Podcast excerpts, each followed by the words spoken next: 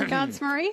Are you going to back it? Yes. Are you going to back it? It's named after me. So it really? Yes. Is it? Yes, Is it that right? named after Righto, me. tell us the story. yes. Well, I was As long as it's tellable. No, no, it is. I actually don't know the owners, but I was working for Henry Dwyer when the horse was in the stables, and in my last week of finishing up for Henry, he sent through the, a screenshot of the name, and it's regards Marie, and it's how I sign off my emails. So, How great that There you've got you a go. really good horse. That yeah, that's so I'm the number one ticket holder of regards Marie, and it gives me no greater pleasure to see him win, uh, especially for Nick Ryan, who's doing such a wonderful job. he's a good horseman regards Murray. Hmm. Well, imagine your uh, rundown of it in the mounting yard, how it looks special and it stands out. It's very leggy and Oh, it's give him a really come good of age. push. Yeah.